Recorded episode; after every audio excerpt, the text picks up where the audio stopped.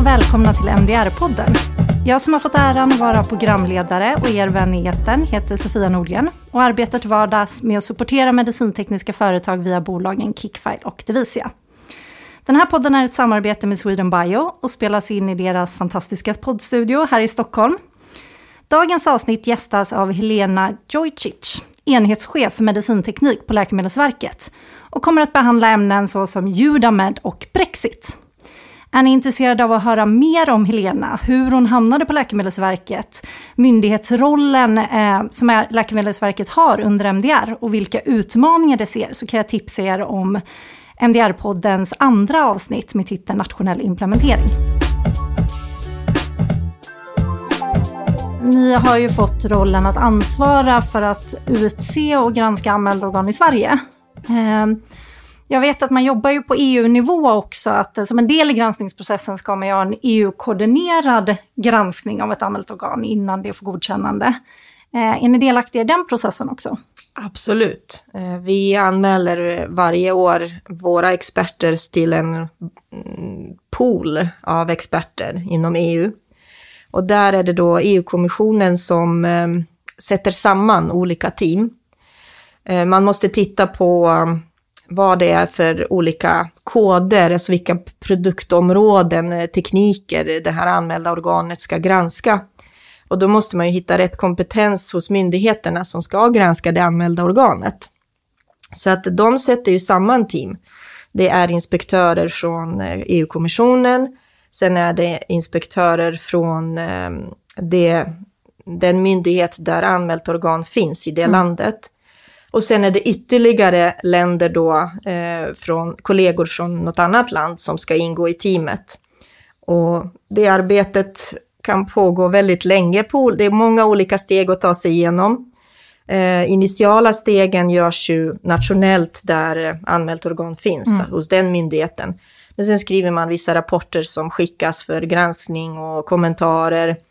Och sen är det en veckas eh, fysisk på plats eh, granskning där man eh, går igenom mycket av dokumentationen tillsammans med det här teamet. Mm. Så vi ingår i ett sånt team. Eh, vi har deltagit eh, några gånger i andra länder. Och när vi gjorde granskning av det svenska anmälda organet så kom teamet till Sverige eh, från kommissionen och ett annat land till som genomförde. Så det här rullar på. Mm. Det, det finns rutiner för det. Ja, jo, men och det är ju ett arbete som måste fortgå eftersom vi har så pass få anmälda organ eh, godkända idag och mm. så många produkter eller tillverkare mm. som behöver anmälda organ. Mm.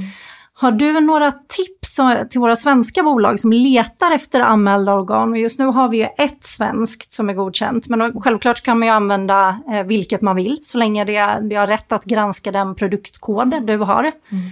Eh, vad skulle du säga till ett svenskt bolag som, som letar med ljus och lykta? Eh. Och jag önskar att jag hade någon trollformel här som jag kunde trollspö och säga så här ska du göra. Eh, för det vet jag att många skulle vilja veta. Vad, vad är det bästa sättet? Hur ska mm. jag komma framåt snabbt? För det är tid är pengar, så det förstår jag. Nej, det finns nog inte något mer än att titta på den här sidan, Nando-databasen mm. och se vilka anmälda organ som finns. Söka fram de koderna som eh, man jobbar med själv som tillverkare, de, de, produkter som berörs. Och kontakta alla dem på listan. Sen är det sekretessbelagt för de andra anmälda organen som inte är på listan men som är på väg in på listan. Eh, och det är ju en utmaning att det är sekretessbelagt. För man skulle gärna vilja veta vilka mm. är på gång så att man kan kontakta dem och ställa sig på listan och säga ja men de är ju klara om eh, tre månader så det är bra. Men där, tyvärr är det sekretess på de uppgifterna så man får bara hänga på låset är det tyvärr det enda eh, rådet jag har att ge. Mm. Eh, höra sig för med kollegorna om någon annan har lyckats höra något mm. från sina anmälda organ, de som redan har mm. anmälda organ. Så söka brett och hålla sig uppdaterat helt enkelt. Absolut. Något som har fått stort utrymme i, i den nya lagstiftningen är ju den här elektroniska databasen eller systemet Judamed. Som, som inte är helt på platsen men förhoppningsvis eh, kommer på plats då under nästa år. Eh, vi kan ju läsa i regelverket att det här systemet ska användas till väldigt mycket, allt ifrån om registrering av de här eh, ekonomiska operatörerna, om en ansökan om kliniska prövningar, eh, vigilansrapportering, eh, mycket helt enkelt. Eh, är ni i Läkemedelsverket delaktiga att ta fram det här systemet, eller hur, hur sker det arbetet? Mm.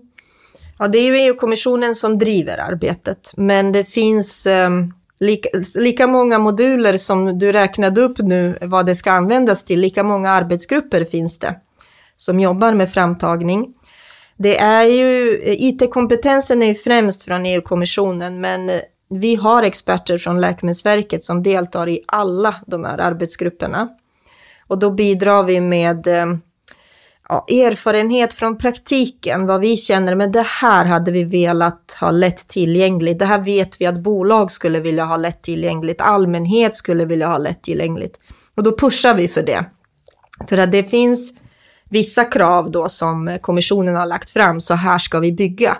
Men då har vi haft möjlighet att påverka det och säga, men det där räcker inte, vi vill ha ännu mer, vi vill ha så här. Och det blir en eh, förhandling där i kravställan och utveckling. Och för varje modul som kommer så får vi vara med och testa och får eh, leka i en mm. testmiljö. Så att, eh, vi har, men vi har även våra egna IT-kunniga eh, som deltar aktivt och eh, Ehm, försöker också samverka med andra kollegor och prata eh, tillsammans. Vad tycker vi som eh, myndigheter är viktigt för oss? För att med gemensam röst prata tillsammans med EU-kommissionen. Så att det är mycket tid som vi faktiskt investerar i att bygga det så det ska bli så bra system som möjligt. Mm. Och utöver att vara delaktig i den processen så har ni ju behövt förhålla er till att systemet faktiskt inte finns på plats. Eh, och, och se till att ja, men våra svenska tillverkare och ekonomiska operatörer kan, kan uppfylla regelverket fast då på, på ett annat sätt till systemet finns på plats. Eh, hur, hur har det varit för er? Ja, jag kan säga så här, projektledaren på Läkemedelsverket, ja, han, han eh, har inte varit glad på mig för mina turer fram och tillbaka när jag kommer och säger, ja men nu måste vi tänka så här. Och nu, nu har vi ändrat, nu ska det bli så här. Eh, men eh, med god stämning, med eh, liksom en eh, medvetenhet om att IT-projekt alltid är lite, man måste jobba agilt. Mm. Och det här är agilt i kvadrat, hur vi har fått jobba. för samtidigt som vi ska jobba och anpassa oss till att Judamed byggs, vi jobbar ju med våra nationella IT-system som vi ska bygga. Och där är det ju också rörelse i det. Lagstiftningsförseningar påverkade också eh, våra tidslinjer. Eh, och nu där vi är idag så gäller ju MDR, men vi har inte Judamed som är tvingande. Mm. Men det är frivilligt om man vill registrera sig i Judamed som en aktör. Så nu jobbar vi både hantera registreringarna nationellt, men vi validerar de ansökningarna som går till Judamed också. Så vi har försökt tillmötesgå alla behov som mm. har lagts på bordet. Um, sen vet vi inte hur de andra modulerna kommer vara när de ska släppas i höst för själva produktregistrering och uh, eh, UDI och mm. att anmälda organ ska tillkomma. Just nu är faktiskt testmiljön öppen för de modulerna så vi kan prova nu under sommaren. Så vi får se hur det utvecklar sig. Ja. Och det blir en hel del manuellt arbete skulle jag säga. Uh, det, det har skapats alternativa IT-stöd från kommissionen där man ska kunna lägga in eh, dokument och data och vi ska kunna ladda ner därifrån och ladda upp dit från företag. Och det kommer ta mer tid. Mm. Mm. Utöver pandemin som, som jag förstår har påverkat er, precis som alla andra, eh, Eh, och den här implementeringen av MDR, så har vi också Brexit att förhålla oss till. Är det här någonting som ni på Läkemedelsverket har sett effekter av? Ja, som tur är eh, så såg vi effekterna innan pandemin. Ehm, så att eh, när väl pandemin kom så tycker jag ändå att det har lagt sig i hur mycket frågor vi får. Men, ehm, för det var ju också långdraget, det vet alla. Mm. Eh, och ehm, Eh, MHRA, myndigheten eh, som motsvarar Läkemedelsverket, har eh, haft en eh, ganska eh, fram, framåt roll och, och, och, har tagit många positioner i arbetet med MDR. Så det, för vår del som myndighet så var det en stor sak när det här kom och att vi började fundera vem ska fylla hålen med kompetens inom EU-samarbetet. Mm. För företag så var det ju det här med anmälda organ. Mm. Eh, ständigt återkommande. Eh, och då fick vi stötta några som vände sig till oss eh, för att få lite stöd i bytet eh, till ett nytt anmält organ.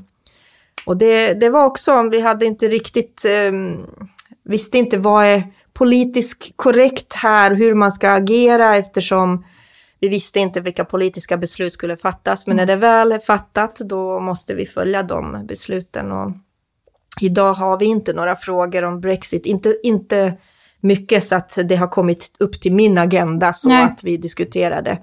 Men det finns andra frågor istället. Ja, ja men jag såg ju ett av era senaste nyhetsutskick så, så nämnde ni ju att implementeringen av MDR innebär att vi inte längre har ett sånt mutual recognition agreement med Schweiz. Vad, vad innebär det här för våra medicintekniska tillverkare? Ja, nej, det, det, har inte pratat så mycket om det. Eh, vi, har, vi myndigheter har eh, påmint varandra jämt och ständigt att det här är lite i horisonten och väntar. Vi hade ju hoppats in i det sista att det skulle gå, att de skulle kunna komma överens. Men det det innebär nu är ju att Schweiz är som tredje land. Mm. Eh, så att även där, gällande anmälda organ, Eh, om man har haft anmält organ eh, i Schweiz så måste man hitta ett nytt. Mm. Eh, jag har eh, pratat med kollegorna från schweiziska myndigheten eh, ganska, jag tror jag deltog också i en, i en branschsamverkan med schweiziska branschen för ett år sedan tror jag. Och redan då sa de, vi har redan förberett oss vi vet att det inte blir något avtal. Mm. Och det var ju lite roligt, för sen när jag mötte i ett annat sammanhang EU-kommissionen och så, för jag sitter i en eh, styrgrupp för alla myndigheter inom EU, inom medicinteknik. Vi är sex länder som är invalda och kommissionen är observatör i den gruppen. Så jag sa det, så här, ja, nej, men eh, jag har hört att eh, det blir inget avtal. Och då skrattade EU-kommissionen bara till. Hur kan du veta det? Vad har du för inside information? Nej, men branschen var tydliga att de är redo. Mm. Att det inte blir, och nu ett år senare så blev det så. Det är klart, det kan finnas några bolag som, inte, som hade hoppats in i det sista och inte förberett sig. Mm. Så att det som vi kan märka av nu är att det kan finnas um, bolag som letar efter auktoriserade representanter, att märkningen på mm. förpackningarna inte stämmer med verkligheten och så.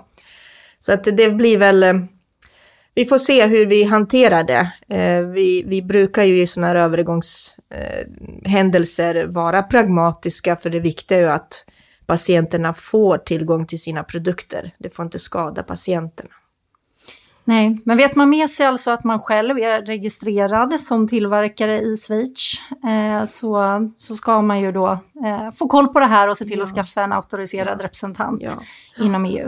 Eh, mm. Så tips för ja. de som inte har koll ja, men det på läget. är verkligen, och samma sak eh, även de som ehm, exporterar till Schweiz, eh, eller nu får jag kalla det exporterar till Schweiz får ju kolla vad, vad det är för regler som gäller. Kontakta den schweiziska myndigheten. Vad är det de accepterar och inte? Och jag vet att de har jobbat väldigt hårt för att just implementera MDR väldigt likt som mm. EU implementerar. Eh, så jag tror nog att det kommer vara okej, okay, men man måste kontakta dem och mm. kolla vad är det som gäller om man vill ha förbindelser mm. med Schweiz. Stort tack till dig Helena för att du ville gästa podden och berätta mer om Judamed, Brexit och hur avsaknad av Mutual Recognition Agreement med Schweiz påverkar våra medicintekniska företag. Och med det tackar vi från oss eh, här på Sweden Bios poddstudio. Med i MDR-podden idag var Helena Jojcic, enhetschef medicinteknik på Läkemedelsverket. Själv heter jag Sofia Nordgren och producent och ljudtekniker var Sebastian Blomstrand.